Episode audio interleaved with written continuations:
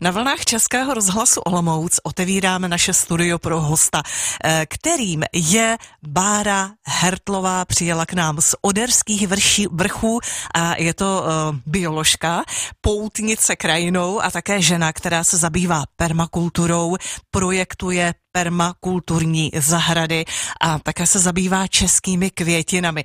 A já musím říct, tedy Báro, eh, přeji dobrý, dobrý den. den. Dobrý den. Řadě. Já musím říct, že jste mě docela hodně zaskočila, protože eh, vy jste takový, vy jste živel, vy jste živelný člověk.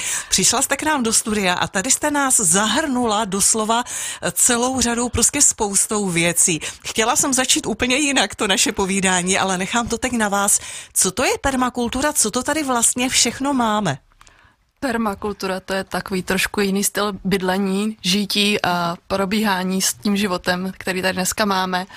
A je to trochu o jídle, trochu o trvalé udržitelnosti a trochu taky o znalostech. Takže já jsem přinesla ně, nějaké uh, knížky, do kterých si třeba můžeme podívat, ale pak taky to, co dokážeme produkovat u nás v České republice, ať už to je klasický zelí, který je takový český produkt, uh, na zimu vždycky byl velmi důležitý, je to takový špičatý zelí u nás nemoc známý, Aha. různě barevné A to je mrkve. klasické zelí, které se u nás pěstovalo dříve Přesně. vždycky? Dá Protože my známe no? úplně jiné zelí, hmm, takové ty klasické hmm. kulaté hlávky. Ono tady to zelí bude mít určitě nějaké jako kdyby svá specifika v tom zpracování, protože prostě nedělá tu hlávku tak pevnou, musí se trošku třeba rychleji i zpracovat, takže je spíš pro přímý konzum, ale Aha. určitě se dá jako kdyby pěstovat. Mám tady k, různě barevné mrkve, barevné protože mrkve. původní mrkve třeba byly fialově, mm-hmm. to my mhm, vůbec mm-hmm. nevíme, ale známe jenom ty klasické oranžové. Mám tady květiny. Jsou nádherné. V České republice vazba. pěstované a uvázané u nás na farmě, no a z toho všeho se dají vytvořit samozřejmě produkty. A ty produkty můžou být pro klasické jídlo, nebo třeba proto, aby nás léčili. Takže my tady máme třeba bazalkový syrup, cuketovou hořčici, no a nebo naše pašíky zpracované do nějaké pěkné paštiky. A to, to vy všechno sama?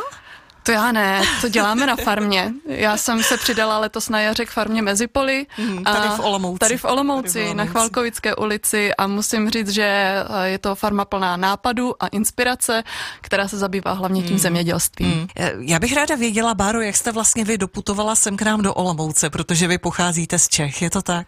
Je to tak. Já pocházím od Svitav, kde jsem dlouhou dobu vyrůstala, ale část rodiny je moravská. Mm. A mě to na Moravu vždycky strašně táhlo. Eh, s rodiči o prázdninách jsme jezdili do Jeseníku kam jinam, než do Moravských hor a nebo do Beskyt, takže Morava to byla taková moje jako touha a tak jsem strašně ráda, že jsem se dostala vlastně na univerzitu tady v Olomouci. A nakonec jsem zůstala poblíž Olomouce v Oderských vrších. Mm. A vy jste studovala ochranu a tvorbu životního prostředí? Přesně tak. Já můžu říkat, že já jsem profi ekolog profi ekolog. Jak jste začínala po škole potom? Vy jste měla velké, eh, vlastně blízko k hnutí duha, je to tak? Přesně tak. Já už jsem během studia uh, jednak se věnovala environmentální výchově, ale pak z velké části právě něčemu, co většina lidí bude znát jako ekoaktivismus, ale svým způsobem jsem vlastně se účastnila správních řízení ohledně různých staveb nebo kácení stromů a tak dál právě pro hnutí duha. Aha, to znamená, že uh, jste jednala se stavaři, kteří chtěli kácet, a, nebo architekty, kteří chtěli kácet a vy jste byla ta se spolupracovníky, kteří se snažili co nejvíc těch stromů zachovat? Dá se to takhle popsat? Dá se to tak popsat. Eh, často to bylo tak třeba, že u soukromých zahrad sousedí chtějí kácet, co s tím můžeme dělat, nebo právě u velkých projektů, který se tady v Olomouci dělali, bude se kácet, tak pojďme se pobavit, který ten strom eh, je doopravdy nutné vykácet a který mhm. naopak naopak eh, je tak zajímavý třeba i biologicky, že by bylo fajn ho nějak zachovat i v rámci té stavby. Mm-hmm. A když bychom se podívali třeba tady po Olomouci, tak máte pocit, že se vám tahle ta práce eh, podařila, že bylo zachováno, eh, že to, co mělo být zachováno, takže opravdu zachováno zůstalo, protože častokrát jsou lidé naštvaní, že se u nich kácí stromy, nebo se špatně ořezává, příliš ořezává a tak dále a tak dále. Jak to vidíte vy tady se zelení třeba v Olomouci zrovna?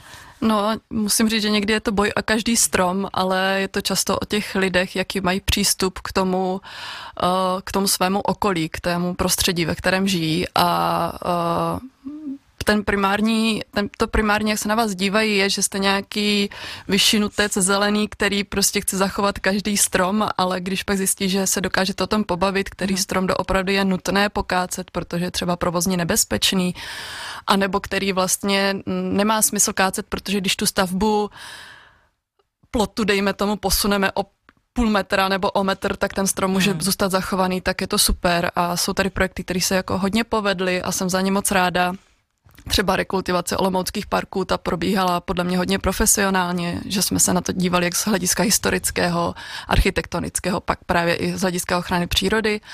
A jsou tady projekty, které si nemyslím, že se úplně tak jako podařily a ty stromy se mohly zachovat třeba hmm. víc. Hmm. Uh... Ono by se asi dalo samozřejmě hovořit o jednotlivých projektech, zabíhat do podrobností, ale to bychom tady byli dlouho a dlouho. Eh, já bych eh, ráda mluvila o významu stromů, tak ještě v této části, v tomto vstupu našeho povídání, protože někdy mnozí máme pocit, že tady na Hané, co je trošku vysokého, nějaký vyšší strom, tak se to bere jako něco, že je úplně špatně, že by to nemělo být. Eh, častokrát, když třeba jezdíme, pardon, podél nebo do hanáckých vesnic, tak na té rovině vidíme cesty mezi poli, které jsou prostě holé.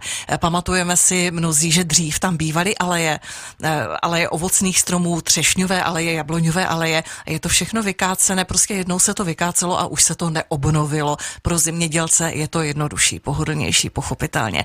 Možná, co byste třeba vy vzkázala, proč jsou ty stromy důležité? Proč jsou třeba i aleje důležité? Jak bychom vlastně vlastně stromy měly vnímat v naší krajině? Tak je to krajinotvorný prvek. Určitě tvoří tu krajinu. Když se podíváme na krajinu bez stromu, tak je taková plochá, hmm. dlouhá, nikdo vlastně neví, kam jde a kam směřovat. A ty stromy nám mohou dávat tu cestu, tou krajinou třeba. A je to velký problém, že právě v té volně krajině ty stromy mizí hodně bez toho, aniž by si toho někdo všiml. Přesně tak. Mně přijde, že v těch městech přece jen, jak jsou ty stromy na očích, tak eh, ačkoliv ty stromy mají velmi těžké podmínky tady s námi žít, protože často nemají kde růst, ty kořeny jsou hodně ohraničovány, ty stromy jsou vystaveny extrémnímu teplu, extrémnímu zasolení a podobně. Takže, ale jsou na očích, takže lidi se aspoň trochu snaží o to je uchovat pro sebe uchovat ten stín. Hodně často se setkáváme s tím, že vlastně a kde se máme jít schovat, když nechceme jít do kavárny. Mm. A kam se chcete jít schovat? No, mm. většina lidí řekne, no někam si sednu na lavičku pod strom. Ano, ano. Ale bohužel ty stromy pak hodně často mizí a zvlášť ty velké, které dávají stín, mizí, protože se říká, aha, a on by mohl být nebezpečný. Tak, bojíme se. Hmm. Nejraději bychom všechno ošetřili a zajistili si absolutní bezpečí. Prosím, Přesně tak, je to něco, co nemáme pod kontrolou. Přesně, kontrola. Ale mnohdy ty stromy, ačkoliv vypadají, že vlastně spadnou každou chvilku, tak moje zkušenost je, že třeba dlouho vydrží ještě a naopak eh, malý stromek eh, se velmi rychle zlomí a může nadělat větší neplechu, pokud není správně zasezený a správně ošetřovaný. A to, co stromům v městech extrémně chybí, tak je pravidelná a trvalá péče. Je to jako o vaše tělo, když ho jenom využíváte a nestaráte se o něj, tak prostě to tělo za pár let přestane pracovat. Když se o něj pěkně staráte, tak ono vydrží hodně dlouho. A ty stromy to mají úplně stejně. Začali jsme u stromů vlastně a o u ochrany stromů. Ehm, já bych řekla, že vlastně ta práce, kterou vy jste eh, po, po studiu na Univerzitě Palackého eh, ochraně přírody, tvorba životního prostředí, ta práce, kterou jste tady začala dělat, takový ten boj za každý strom, jako byla to práce strašně moc užitečná, vy jste se rozhodla s tím skončit. Proč? No, protože je to děsně vyčerpávající a neustále dokola, uh, jak říkáte, musíte bojovat. A mhm. mě to přestalo bavit. Bojovat s lidmi o to, že ty stromy mají význam a neustále dokola přesvědčovat lidi, že přirozený koloběh zkrátka nutí stromy, aby zhazovali listí nebo plody a pokud vám třikrát během čtyř let přijde žádost o kácení kvůli tomu, že mají plné okapy lidi, tak už je to strašně vyčerpávající a tu energii já jsem se rozhodla věnovat trošku někde jinde než tomu, abych ostatní přesvědčovala, mm. že vlastně ty stromy by měly mít i význam i ve městech. Mhm. No dobře, a kdo by měl ale teda lidi přesvědčovat, když ne takový zapálení lidé a fundovaní jako vy? Tak třeba se ještě někdo zapálený najde, ale já jsem, já jsem nějak přehodnotila to, že není důležité přesvědčovat a bojovat, ale hmm. třeba ukazovat, že to jde jináč. Hmm. A právě to jsem si zvolila teďka jako cestu, že vlastně se snažím ukazovat ostatním, že uh, ta příroda má význam a že je dobrý uh, mít trošku pokoru k ní a vlastně se od ní učit spíš, než za ní bojovat. Takže jste se z Olomouce přesunula do Oderských vrchů? Tak, přesunula jsem se do Oderských vrchů, je to uh, vesnička Jindřichov mezi hranicemi Odrami a Počtátem v takovém trouhelníku a uh, když jedete po dálnici na Ostravu, tak míte hranice, tak kousek tam od té odbočky bydlíme. A je to nádherné místo, ve kterých máme orly skalní a dlou, velké lesy, protože je to kousek od uh, Libavé a nádherné výhledy jak na Beskydy, tak na Jeseníky. Já jsem tam naprosto spokojená. No počkejte, a, a, a co tam děláte? Já tam má, máme tam domeček s rodinou, opravujeme ho a hlavně tam mám svůj ráj, svoji zahradu, kterou asi jsem si navrhla v nějakým permakulturním uh, designu. A snažím se tam o nějakou svobodu v rámci té zahrady, to znamená svobodu jak potravinovou, uh, pěstujeme si hromadu věcí, tak třeba i svobodu na to tvořit, tam něco vytvářet, krásné květiny nebo třeba i tancovat, běhat a podobně a hlavně tam mám svobodu i pro svoje děti, kteří tam mají velký prostor, na kterém sami mohou objevovat ty krásy a kouzla a zákoutí v té přírodě. No dobře, a může uh, vlastně takováhle svoboda, když se člověk rozhodne žít pro svoji svobodu a uh, pro to krásno, pro vytváření krásna kolem sebe, může ho to uživit? Může. Mě to živí. Mě teda živí uh, právě ty květiny, protože mm-hmm. dělám řezané květiny, české, lokální a snažím se dělat tady trošku o světu ohledně českých lokálních květin, ale částečně vás může i uživit různé workshopy, můžete předávat uh, své znalosti ostatním, jsou různé exkurze, anebo třeba když lidé přijdou podívat se ke mně na zahradu a pak společně tvoříme jejich zahradu, tak i to je část vlastně toho, mm. co mě živí. Mm-hmm. Nemůžou se třeba tak uživit všichni, ale ta permakultura nabízí tolik možností od kompostování, biouhel, co mě teďka napadá, zemědělčinu, ale pak, pak třeba i po sociální služby. To všechno se dá pod permakulturu zahrnout. Jaká je ta filozofie permakultury vůbec? No, myslím si, že to je velká pokora a zhlížení se k přírodě, k těm procesům, jak tam fungují a jak vlastně ta pro, příroda dokáže nabídnout prostor pro velmi různorodé aktivity a živočichy a rostliny a všechno a to vlastně se snažíme přenášet trošku taky do toho, do té lidské kultury. Ono totiž ze začátku ta permakultura vznikla v Anglii nebo v Austrálii, ze slova perma, permanent agriculture, kde to bylo nějak jako zemědělství původně, ale postupně už vlastně se to nabalovalo na ní tolik aktivit, že už, je to vlastně mm, dlouhodobě udržitelná kultura, aby se dalo přeložit do češtiny. Mm-hmm. A co do toho vlastně všechno patří? Protože vy jste říkala, že e, to teda není jenom jakoby o té zahradě a o tom, aby byla zahrada, e, pokud možno třeba jedla užitečná, ale o čem vše? Vy jste tam zmiňoval třeba i sociální služby a podobně. Uh, Permakulturní zahrady často třeba vznikají jako komunitní zahrady, kde se dokážou zapojovat i lidé s nějakým sociálním handicapem, ať už to jsou maminky těsně po rodičáku, který si nevěří hmm. a chtějí se zapojit do pracovního procesu, tak mohou být třeba právě tvůrkyní takových těch zahrad a té komunity jako takové. Můžou to být lidé různě s handicapem, kteří dokážou díky tomu, že vlastně se naučí pracovat třeba v té zahradě, ně, ně, dostanou nějaké znalosti, tak pak líp se jim pohybuje mezi s tím vlastním životem a naší uh, západní kulturou, která je hodně hektická a náročná. Můžou to být lidé třeba, kteří uh, jsou drogově závislí, ale díky tomu, že, dost, uh, že dostanou možnost pracovat na nějakých vlastních malých projektech v těch zahradách, tak uh, tak vlastně se dokážou zapojit do toho klasického života a mají, najednou získávají svoji vlastní hodnotu.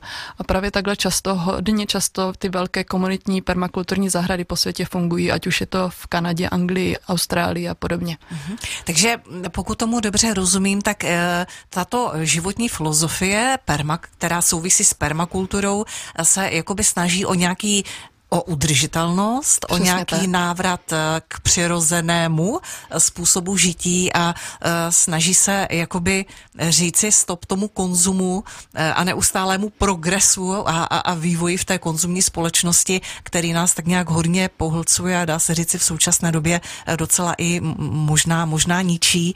Takže je to nějaká jakoby cesta k hmm. přirozenému? Přesně tak. Někdo to může vnímat jako přirozený, někdo jako alternativní způsob žití, ale je to vlastně žití, který eh, tím primárním není já a můj konzum a moje moc, mm. ale tím primárním je ta pokora k té přírodě a k tomu, že vlastně jsme jenom nějakou její součástí a uh, pojďme ji zachovat, jak uh, to, co nám dala, tak to, aby jsme zachovali i dál mm. a pojďme trošku vytvořit něco, kde tím primárním cílem nebude jenom to, mm. kolik mám a jak moc jsem dobrý. A mě teď napadá jedna věc. Je to jednodušší způsob života, anebo složitější způsob života oproti tomu, co žije většina společnosti, tomu konzumu rychle, šup do supermarketu, tamhle horem něco nakoupit, večer televize, eh, spoustu věcí, které potřebujeme a tak dále. Co je jednodušší? she Nebo složitější? Uh, no, já si myslím, že asi je otázkou, kde bydlíte. Pokud budu hmm. bydlet uh, v tamhle v Bezděkově někde uprostřed hor, tak uh, ten permakulturní způsob života, kdy si zajistíte vlastní potravu na vlastní zahradě a uh, vlastní bylinky máte a podobně, tak může být pro vás jednodušší. Když budete bydlet v centru Prahy nebo v Olomouci, tak uh, určitě ten konzumní život bude jednodušší pro vás, protože prostě najít místo, kde bych si zajistil nějaké svoje základní potřeby bez toho konzumu konzumu v centru mm. města je jako hodně mm. složité. A slíbili jsme, že se teď podíváme na to, jak vlastně taková permakulturní zahrada může vypadat. A věřím, že mnoho lidí tak napadne, no tak já mám jenom ten balkon, takže, anebo malou zahrádku nějakých 500 metrů čtverečních, tak prostě permakulturní zahrada mi nehrozí. Co vy na to? Tam je zajímavý to, že vlastně nevíme, jak by měla vypadat, ale jak by měla fungovat. Aha. Tam je důležité, uh, jak vlastně to funguje. Mm. Uh, permakultura nám říká o nějakých deseti základních krocích toho, co by jsme v té zahradě měli na, naplnit, jako třeba uzavírání cyklu nebo využívání okrajů, uh, designování struktur, tak jak to vlastně známe v přírodě, ale my si tohle to můžeme aplikovat i na velmi malinký záhonek. Já jsem třeba objevila permakulturu, už je to no, dobrých 10-15 let a, a za, založila jsem si první záhon na balkóně. Měla jsem obrovský květináč, uprostřed toho květináče byla díra, řekněme, do které jsme házeli bioodpad mm-hmm. a po okrajích jsem pěstovala kitky pěsto- a respektive zeleninu, protože jsem věděla, že chci rajčata čerství, tak tam byly rajčata, byly tam řetkvičky, byla tam bazalka, protože bazalka umocňuje chuť rajčat třeba a byly tam saláty, které jsme často střídali. No a ono to mělo uh, navíc ještě tu výhodu nejen, že jsme zpracovali bioodpad na privátě, ale zároveň nám ty rajčata dělali odstínění od vedlejších balkónů, takže vím, že se třeba často používá i vina réva, aby jsme odstínili mm. a udělali si takový svůj malinkatý balkónek s jedním květináčem klidně. Takže vlastně a, a bioodpad tam sloužil jako hnojivo. Vlastně Přesně tak, měli jsme tam žížalky a bioodpad nám sloužil jako hnojivo. Jediný, co jsme potřebovali, tak jsme potřebovali ten, uh, ten záhonek nebo ten květináč poměrně často zalívat. Ano. Protože na jich otočený balkon, který měl malý květináč, prostě tam jsme, jsem nedocílila toho, aby jsme ze střechy svedli tu vodu v tom desetipatrovém paneláku až k nám, takže mm-hmm. tam to byla jediný vstup, který vlastně mě nevyšel z toho permakulturního mm-hmm. hlediska. Vy jste mluvila uh, o, o, o bazalce a rajčatech, že vlastně bazalka podporuje chuť rajčat, takže je dobré, když bazalku vysazujeme třeba na zahradě mezi rajčaty? Mm-hmm určitě je to dobrý nápad, ale takových kombinací existuje spousta. Existuje krásná pomůcka od, eh, od Lipky, eh, což je organiza- brněnská organizace a ty vydali takovou pomůcku, kde se můžete přímo kouknout na to, které, eh, která zelenina s květinami nebo které zeleniny dohromady mohou společně být. Takovým krásným příkladem třeba ještě může být česnek s jahodami, nebo, nebo se dává kolem mrkve se dává pažitka nebo jináčí jako kdyby cibule, protože na mrkev eh, jde, jdou různé, různé malé mušky, které, které jí můžou provrtávat. Hmm. Ta mrkev je pak nechutná, ale když dáte okolo něco, co výrazně voní, právě třeba cibule nebo pažitka, tak ta mrkev je krásná. Já jsem, když mluvíte o mrkvi, tady voněla k té mrkvi, kterou jste nám přinesla. Jedna je barevná, jakoby dofialová, jedna uh, oranž, krásně oranž oranžová. Obě dvě ty mrkve úžasně voní. Já nepamatuji si z obchodu klasického supermarketu, že bych ta, držela v ruce tak voněvou zeleninu, jako je tady tohle. A navíc ta barevná, jakoby voní ještě trošku po petrželi možná, nebo celeru. Mm. Je to, má, je taková pikantní vůně, trošinku, je to prostě jiné. No, je to kvůli tomu, že vlastně ta fialová mrkev, ta je nejblíž té původní mrkvy, kterou my jsme našli v té přírodě kdysi dávno a ona si zachovává právě tu mrkvovitou, tu klasickou mrkvovitou chuť. Když si vytáhnete divokou mrkev, mm. která běžně kvete na loukách, tak bude právě hodně připomínat, ona bude lehce hořká, ale bude připomínat hodně právě petržel až. Jo, takovou hodně výraznou mrkvovitá chuť. No a my jsme vlastně postupně šlechtili tu mrkev na to, aby byla sladká a dobrá, aby nebyla hořká a tím pádem ona ztrácí i některé svoje vlastnosti. Aha. A třeba permakultura taky učí, že bychom se měli kouknout na, tej, na to, co je původní na tom místě, na to, jak se to dřív uh, pěstovalo a třeba se poučit i v tom, jak ta příroda, proč vlastně dělá takhle výrazně uh, voňavé ty rostliny. Mm-hmm. můžeme přijít na to, že třeba ty rostliny, když rostou společně, tak si zároveň pomáhají. To je Aha. právě ten příklad té To je to cibule. vlastně. Mm-hmm. Přesně tak, to společné fungování. Oni, že si vytvoří takový mikrosvět svůj, ve kterém se jim dobře žije. Přesně tak, přesně tak a navzájem si můžou prospívat. Uh, teď mě napadá uh, hn, hn, umělá hnojiva, a nebo třeba postřiky pro kýškut, co vy se, vy se tak smějete, tak to jsem asi uh, kápla na něco, co v permakulturní To jste vedle jak ta jedle, řekla bych. Uh, Neřekla bych, že permakultura jako nepoužívá hnojiva, ale používá úplně jiná. Dělají se různé výluhy, dělají se jíchy hmm. a spíš se snaží navrhnout právě ty záhony, ale celou zahradu tak, abyste je to vůbec nepotřebovala. To znamená, že třeba na tom záhonu jeden rok pěstujete hráchy a fazole, všechno, co je bobovitý a oni vám dodají poměrně dost živin do té půdy. No a příští rok už nemusíte hnojit tím dusíkem, protože vlastně vám to tam nechali ty rostliny, které tam rostly rok předtím. A mm-hmm. i to je součást toho permakulturního designu. A to učíte na seminářích všechno tohle, Přesně protože tak. to je docela věda. o, někdy se to tak může stát, ale už těch publikací, které o permakultuře jsou, tak už je velká spousta a právě mm. zvlášť ta část, která se zabývá tím pěstováním a samozásobitelstvím, to je velký trend. A když máme permakulturní zahradu, tak eh, na ní rostou, tak plodí ta zahrada po celý rok? No já uvažuji, že naše zahrada... Třeba mezi poli, jak máte, máte farmu. Buď, anebo když se vezmu naši zahradu, co hmm. máme doma, tak my začínáme sbírat někdy na začátku března ještě vlastně ve sněhu výhonky z denivek, protože to jsou okrasné květiny. Všichni ano, znají jako ano. okrasné květiny, ale ta celá květina je jedla, včetně květů, listů, výhonku a, a i dokonce snad ty hlízy, ty jsem teda ještě nikdy neskoušela a ona, ta denívka je zajímavá v tom, že už někdy okolo Vánoc a ledna začíná pučit. Lehce no. napučí a zůstanou takový jako krátký, uh, krátký ty puky, té denívky nebo ty stonky, listy ano, ano. a ty se dají jíst. Jsou strašně dobrý, jsou sladký a jsou lehce, já bych to přirovnala takový sladký porek to je. Jak tak to... to jsou první věci, které my jíme. A syrové nebo se to nějak upravuje? Klidně syrový, Syrové. moje děti to milují syrový, protože je to sladký, ale dá se to dát i do vaření. Takže my vlastně začínáme se sklizní na zahradě někdy v jako nemůžu říkat velká sklizeň, ale lehce si přidobřujeme k jídlu už od začátku března a končíme vlastně eh, kvašenou zeleninou a ta nám vydrží celý rok, někdy i dva roky. Jak se naučit eh, třeba permakulturně nejen tvořit svoji zahradu, ale vlastně vůbec myslet permakulturně, nebo třeba, nebo třeba žít, kde, kde třeba sbírat zkušenosti, jak na to jít?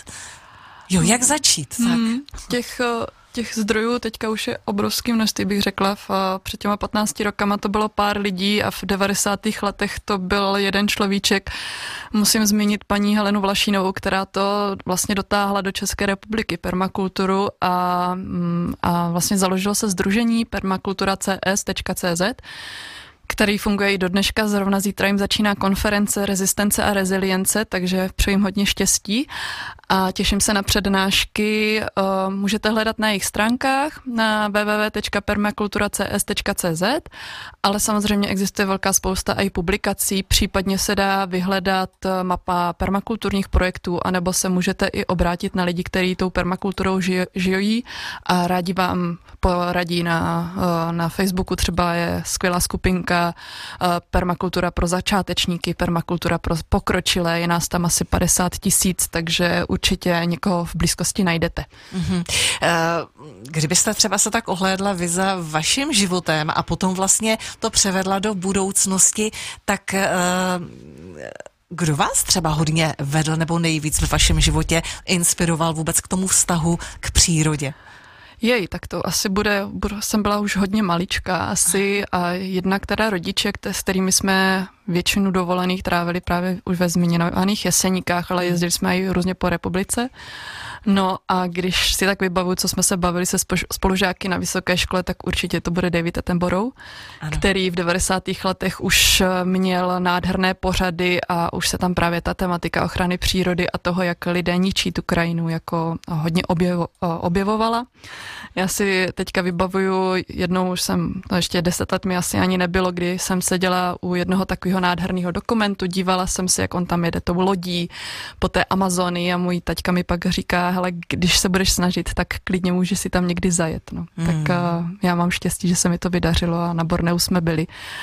A, ale bohužel jsem zjistila, že ten konzum už je i v těch nejzapadlejších státech a místech na světě a už jsme tady jednou říkali, no, žít permakulturně je trošku o tom se uskromnit a mít takovou tu pokoru k té přírodě, která nám v dnešní společnosti podle mě hodně chybí. Úplně uh, na závěr toho našeho dnešního povídání, co byste třeba vzkázala všem těm, uh, kteří nás teď poslouchají, kteří možná tak trošku uh, mají pocit, že musí, musí bojovat tady v tomhletom konzumním světě s tím, co se kolem nás děje, s tím, jak stále letí ceny všeho nahoru, s tím bojovat často i sami se sebou tady v tomhletom všem. A někdy je to opravdu na jednoho člověka, je toho prostě moc. Co byste takhle lidem doporučila, poradila, možná uklidnila, prostě takové slovo na závěr? Protože vy působíte velmi klidně, vyrovnaně, že zkrátka víte. Už byl Mollison, když zakládal permakulturu, tak říkal zastav se a dívej se. A uh, ono někdy doopravdy stačí se zastavit a třeba o tom začít mluvit, o tom, že byste chtěli žít trošku jináč, trošku víc s pokorou a já, moje zkušenost je ta, že vždycky se najde ten druhý, třetí, čtvrtý a ta skupina do té party a když si najdete kolem sebe ty lidi, kteří uh, vlastně mají stejné hodnoty jako vy a kteří ctí tu přírodu stejně jako vy, tak uh, možná taky získáte ten klid a je nás fakt hodně. Za to ponouknutí k zastavení se a rozhlédnutí moc a moc děkuji a hlavně za to, že jste k nám přijela a byla tady s námi. Bára Hertlová, eh, díky za vás a přejeme, ať se vám dílo daří, ať jste šťastná. Děkuji, nashledanou. Děkuji moc za pozvání, mějte se hezky, naschle.